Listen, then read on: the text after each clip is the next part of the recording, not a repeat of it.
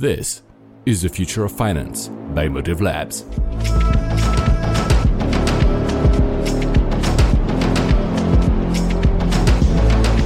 Hello, welcome to the Future of Finance, the Motive Labs podcast where we live and breathe the next generation of financial technology.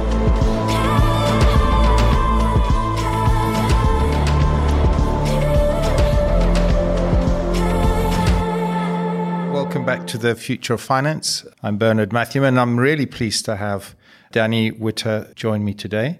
Danny, welcome. Firstly, thank you for joining us. Thank you very much. It's a joy to be here. Pleasure. Well, Danny, you're a really interesting subject today, and I think people are going to really enjoy this discussion. Your background reads fairly typical. You look like a, a sort of career banker, lots of time in the city, very high profile jobs. And then suddenly there's this huge pivot and you go off in another direction. Tell us a little bit about your background. Sure. So, yes, I've done more uh, years in investment banking than I care to uh, admit. And I won't disrespect in, in, in, hindsight because it was a great career. The reality is, I never found it 100% soul satisfying. You know, saving a few basis points of the cost of debt of a big corporation. It's important work, but it doesn't stir the soul. So, for a long time, I'd been falling in love with the world of giving back and doing good. And I was lucky enough to juggle both lives for a while. At Deutsche Bank, I chaired the charities committee and got involved in various the programs we sponsored, mentoring social entrepreneurs, investing in things. And I found I was getting a lot of my personal growth from that stuff. And I just decided it was time to to make that change and take all of my professional energy into making the world a better place, for lack of a less fluffy uh, expression. And uh, you co-founded Work for Good. I did. It wasn't my idea, but I met Rupert. I liked the guy. I liked the idea, and it became clear that if I didn't do it, it was probably going to sit in a drawer gathering dust for a lot longer. And I just thought the idea was too good to do that. And it sounds interesting. So tell us a little bit about Work for Good. I guess it might help to explain, just to take you back to Rupert's sort of moment of inspiration, the light bulb moment. So what's happening? A bit of background. He's got his eldest daughter. Um, she was born with two very rare genetic diseases, brittle bones and a defective heart. And she's just turned five now and she's just had her 19th major operation. Wow. So you wouldn't wish that on your worst enemies, let alone you know somebody as nice as these people. Uh, but he was doing what, many parents do after you come out of out of the hospital and thinking, how can I give back? How can I help? All these wonderful doctors and nurses who've saved her life again. And he just thought, I'm too busy to spend six months getting fit enough to run another marathon and nag my friends and family to contribute to this cause I care about. You know, there must be a better way. And at that moment, he was approached by one of his clients, Unilever as it happened, saying, Could you please organize a workshop for a bunch of our senior managers? Short notice. And he would have said no because his business was really busy at the time. He said, Tell you what, I'll do it, but I'll give the £2,000 you're going to pay me for the day to the Evelina's Children's Hospital. And three really cool things happened. One, he went, Wow, that was easier than running a marathon. Two, it took his relationship with a client to a much deeper values level. It was kind of really good for business from that perspective. And thirdly, his deal team, all his staff were extra motivated. So doing their day job professionally, but they also knew the proceeds of, of their graft was all going to a good cause.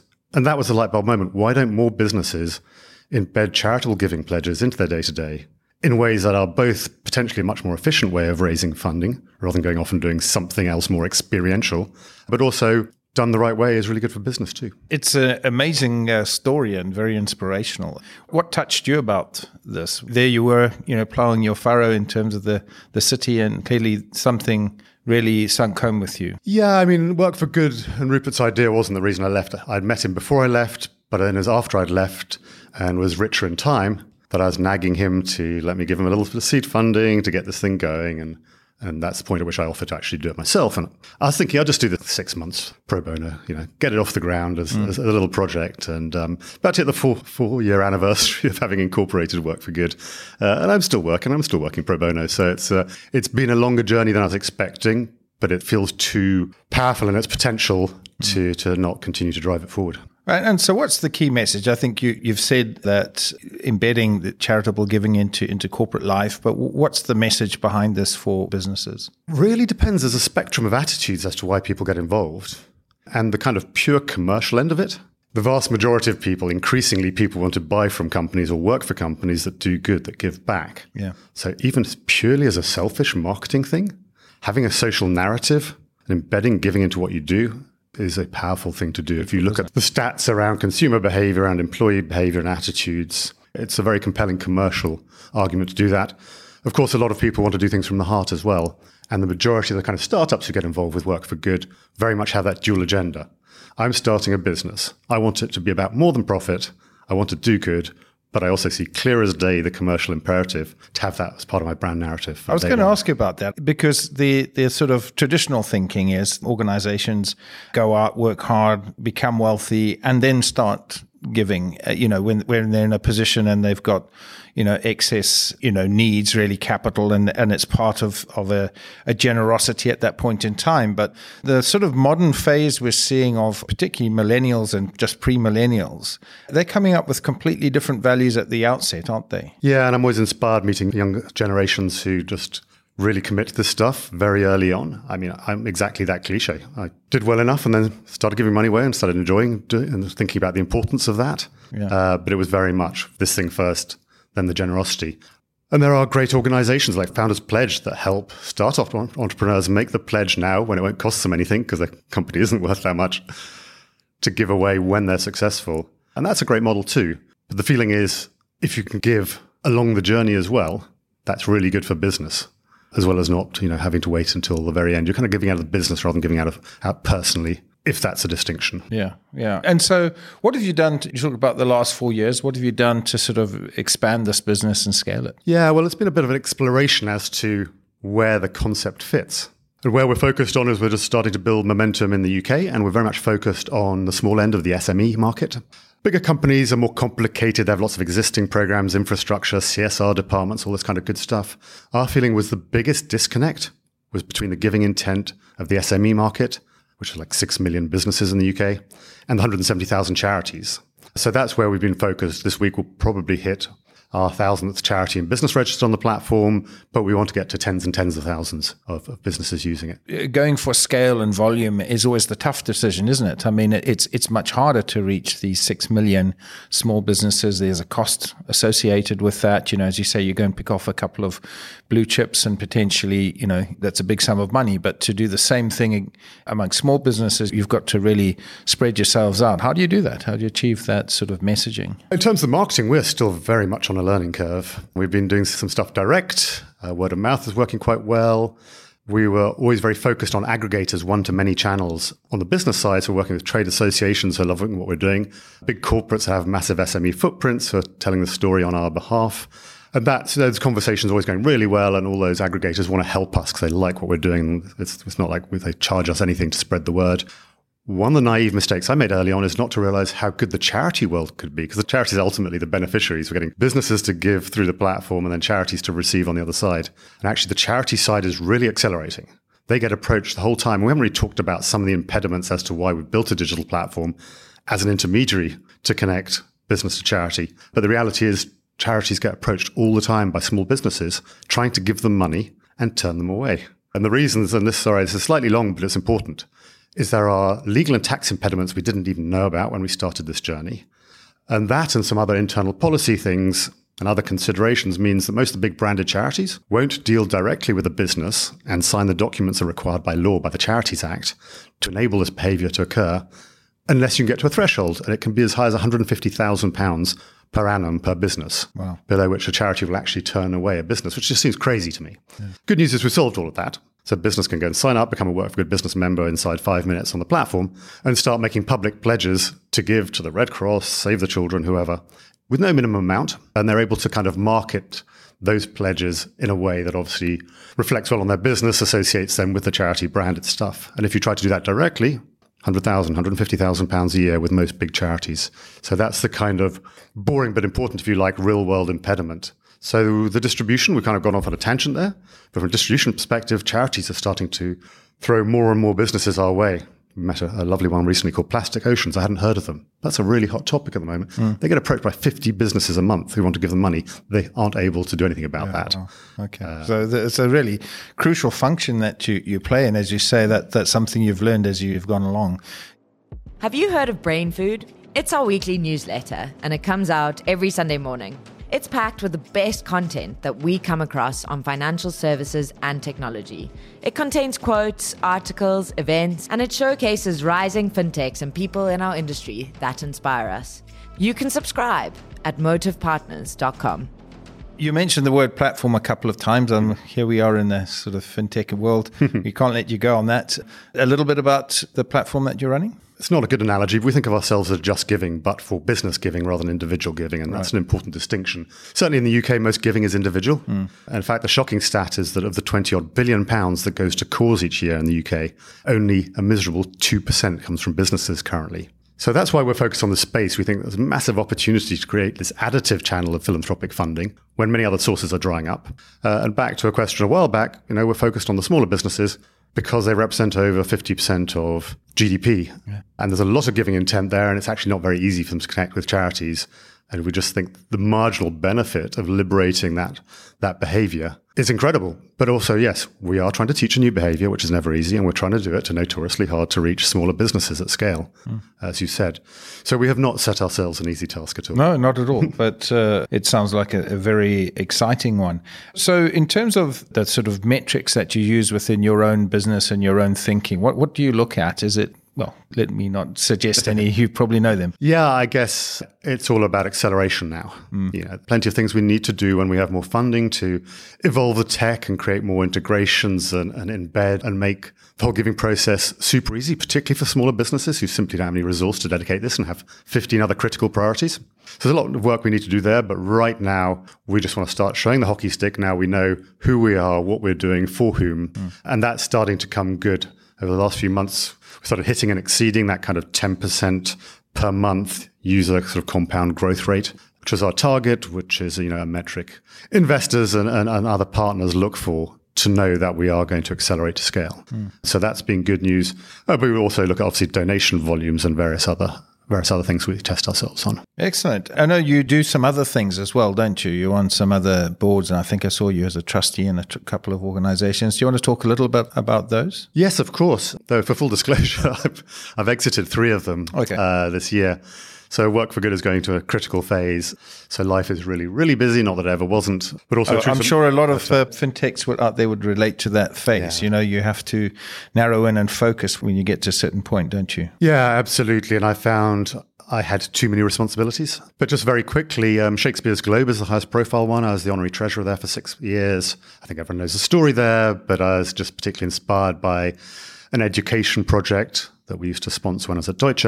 And they invited me to join the board. So that was six very interesting years. But I've left, I've exited that now a few months ago. Um, there's a microfinance charity called the Microloan Foundation. I was also a trustee of for a while. For those who don't know, microfinance is lending small amounts of money with business training to really rurally inaccessible, in the case of Microloan Foundation anyway, the hardest to reach can't get anywhere near the banking system and you give them a chance to pull themselves and their families out of poverty. Mm. I find it extraordinary that you know you can be on a motorbike an hour off the nearest road in the middle of a bush and you hand out cash, crinkly notes to somebody you might never find again, and you get a 99% repayment rate. Yeah. Because you give these guys a break and give them some belief, mm. and they go out and they start a business and they pay the money back because they just want to be successful entrepreneurs in their own way. Yeah.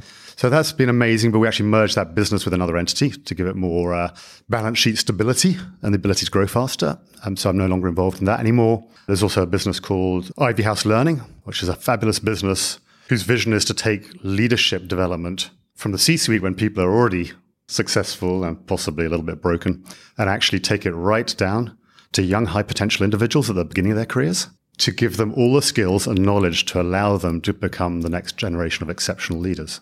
And the content is fabulous.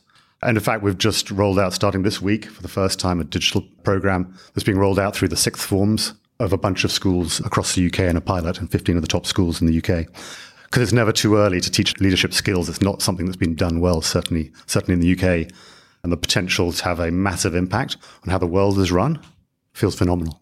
That one I've also exited for practical reasons because they have a bigger team. They don't need me as the quasi finance guy anymore. But I obviously stay closely involved and very sort of proud of what they're doing. The one non exec thing outside of the work for good day job is a thing called Shape History. That's a, uh, a sort of creative agency that works on positive social impact campaigns. And again, I met a passionate entrepreneur who just wanted to take all of his skills, but only work on things that were going to make the world a better place, was just looking for an angel to help him get going and, and leave big agency world. And uh, that's a journey I've been very proud of as well, sort of mentoring and funding. And so it's it's a really weird and wonderfully diverse yeah, portfolio, I mean, we've actually. Got charity, theatre, microfinance lending to those that need it and starting off small businesses leadership growth, and then social impact marketing. What a diverse set, but there's a common theme there.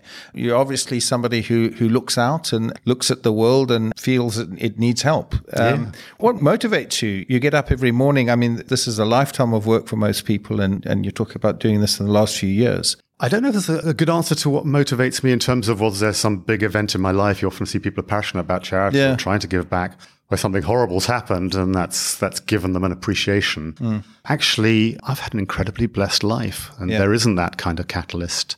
I think it probably comes down, and I've not thought about this very hard before. I think it probably comes down to the fact I was overpaid in banking. And so I started giving money away and I kind of enjoyed it. And that was the start of a journey that then evolved into some of the things I talked about earlier. And it feels important, it feels right, it feels needed. And at a selfish level, it makes me feel better than anything else I could do with money. Absolutely. Um, yeah. So now I'm not an overpaid banker. And so I'm giving my time and expertise and skills and actually trying to do something which will leverage up into a much bigger legacy. But yeah, that's probably the root of it. Do, do, you see yourself at the sort of the front, the vanguard of change like that? That you think we're going to go from this sort of extremely hard nosed, you know, approach to work, where it's just purely remuneration based, to to a, a, more values approach to life? Do you see yourself sort of at the front of a movement, or you don't recognise the movement yet? the front of is probably a little bit self important. Um, business is a force for good there's a huge meta trend behind that. Yeah. Individuals have been reaching to their pocket forever. Mm. As I said, it's the largest behavior in the UK. Government, obviously, but if you look at the power of business, we may be focused on SMBs, but look at the power of, of big business in Silicon Valley and whatever else. It's mm. like starting to dwarf governments. So we are just one little tiny cog in this whole sort of movement of business being a force for good. And as I said, it's a kind of powerful win-win that it, being good is good for business at the same time. So we feel we've really got an incredibly conducive backdrop. Mm. Uh, you know, our current focus is just in the UK and on the millions of smaller businesses. And we are at the vanguard of that. I mean, I, I, think your your message is a is a global one, really, isn't it? I think you're you know talking about some of these themes: microfinance lending to startup small businesses, leadership development. You know, these are all themes that apply globally. And in fact, in some of the emerging markets are probably more relevant even than they are they are here, where I think you're talking about, you know, 50% of, of the economy being small business here, but in some places it's 85% or 90%. Mm. Do you see a, a global spread for what you're doing, or do you just recognize it's, it's happening with other people in other places? Yeah, I think the concept of thinking of giving from business context rather than individual yeah. context is entirely fungible. There are some specific tax and legal sure. impediments and headaches in the UK that we've uniquely solved. But our ambitions are, are much wider. We've protected the brand in the US, across the EU. But we, you know, we need to run before we walk. No, walk before we run. Depends what kind of uh, entrepreneur you are. Danny, it's been fascinating talking to you, and uh, you know, I think it seems that you're touching on many threads that we've we've had as part of these series, but I think you have also a very unique focus, and, and it's fantastic to see the kind of work that you're doing. A couple of, of fun questions we usually mm-hmm. end up with. What was the best investment you didn't make? Ah, I was reminded of this uh, a couple of days ago when Robert Mugabe died. Yeah, I went on honeymoon to Zimbabwe, and I think it was literally months before the sort of latest long period of, you could argue, negativity and more troubles. And we're having a wonderful time, and we're sitting in this five room lodge on a cliff overlooking the plains. And, and they were looking for like £100,000 more investment to finish this eco lodge off. And of course, you're there and everything's romantic. And the cliche of going somewhere and wanting to own something. Yeah. Uh, and we didn't do it.